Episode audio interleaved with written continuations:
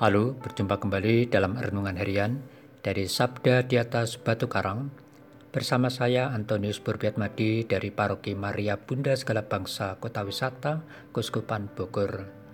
Saudara-saudari yang terkasih, hari ini Sabtu 19 Maret adalah hari biasa Prapaskah pekan kedua. Hari ini gereja memperingati Santo Yusuf suami Maria. Tema renungan kita hari ini membangun sikap keorangtuaan yang imani. Yang terinspirasi dari bacaan kitab suci hari ini, bacaan pertama diambil dari kitab kedua Samuel, pasal 7 ayat 4 sampai 5a, dilanjutkan ayat 12 sampai dengan 14a dan 16. Bacaan kedua diambil dari surat Rasul Paulus kepada jemaat di Roma, pasal 4 ayat 13 dilanjutkan ayat 16 sampai 18 dan diakhiri ayat 22. Sementara itu bacaan Injil suci dari Injil Lukas pasal 2 ayat 41 sampai dengan 51a. Mari kita siapkan hati kita untuk mendengarkan sabda Tuhan yang akan dibacakan oleh Saudari Monika Rosa dari Paroki Kristus Raja Katedral Keuskupan Tanjung Karang. Tiap-tiap tahun pada hari raya Paskah, orang tua Yesus pergi ke Yerusalem. Ketika Yesus telah berumur 12 tahun, pergilah mereka ke Yerusalem seperti lazimnya pada hari raya itu. Setelah hari raya perayaan itu, ketika mereka berjalan pulang, tinggallah Yesus di Yerusalem tanpa diketahui orang tuanya karena mereka menyangka bahwa Yesus ada di antara orang-orang seperjalanan mereka. Berjalanlah mereka sehari perjalanan jauhnya, lalu baru mencari Dia di antara kaum keluarga dan kenalan. Karena tidak menemukan Dia, kembalilah Maria dan Yusuf ke Yerusalem sambil terus mencari Dia. Sesudah tiga hari, mereka menemukan Yesus dalam bait Allah.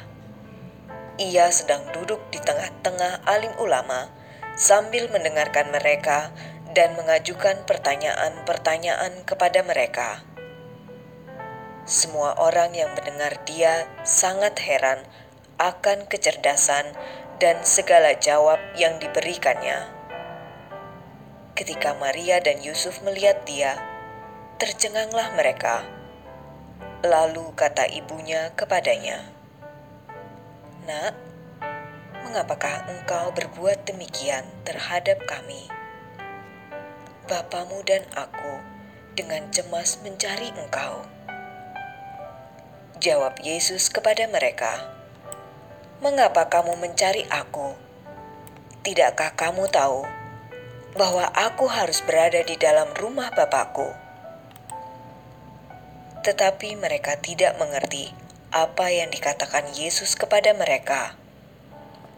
Lalu Yesus pulang bersama-sama mereka ke Nazaret, dan ia tetap hidup dalam asuhan mereka.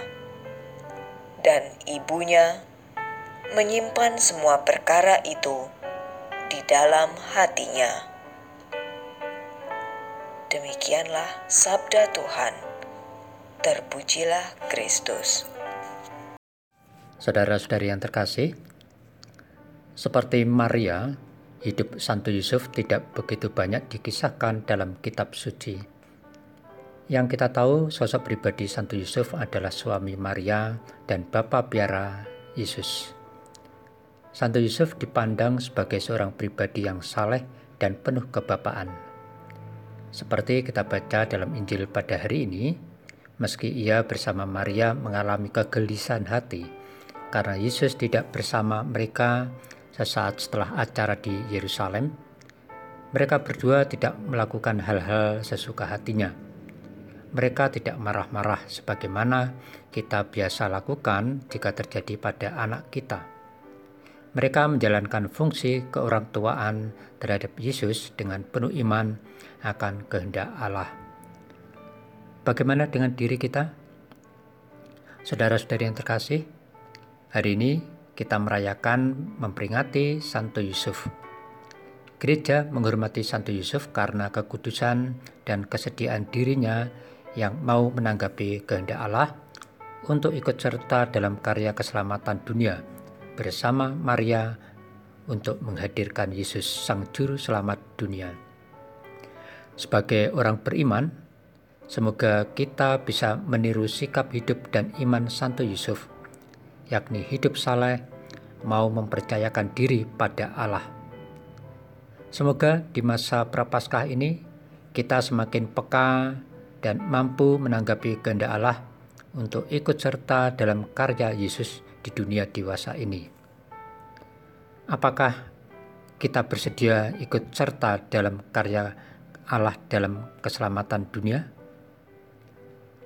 Santo Yusuf yang rendah hati, sudilah doakan kami pada Yesus anakmu dan lindungilah kami sekeluarga.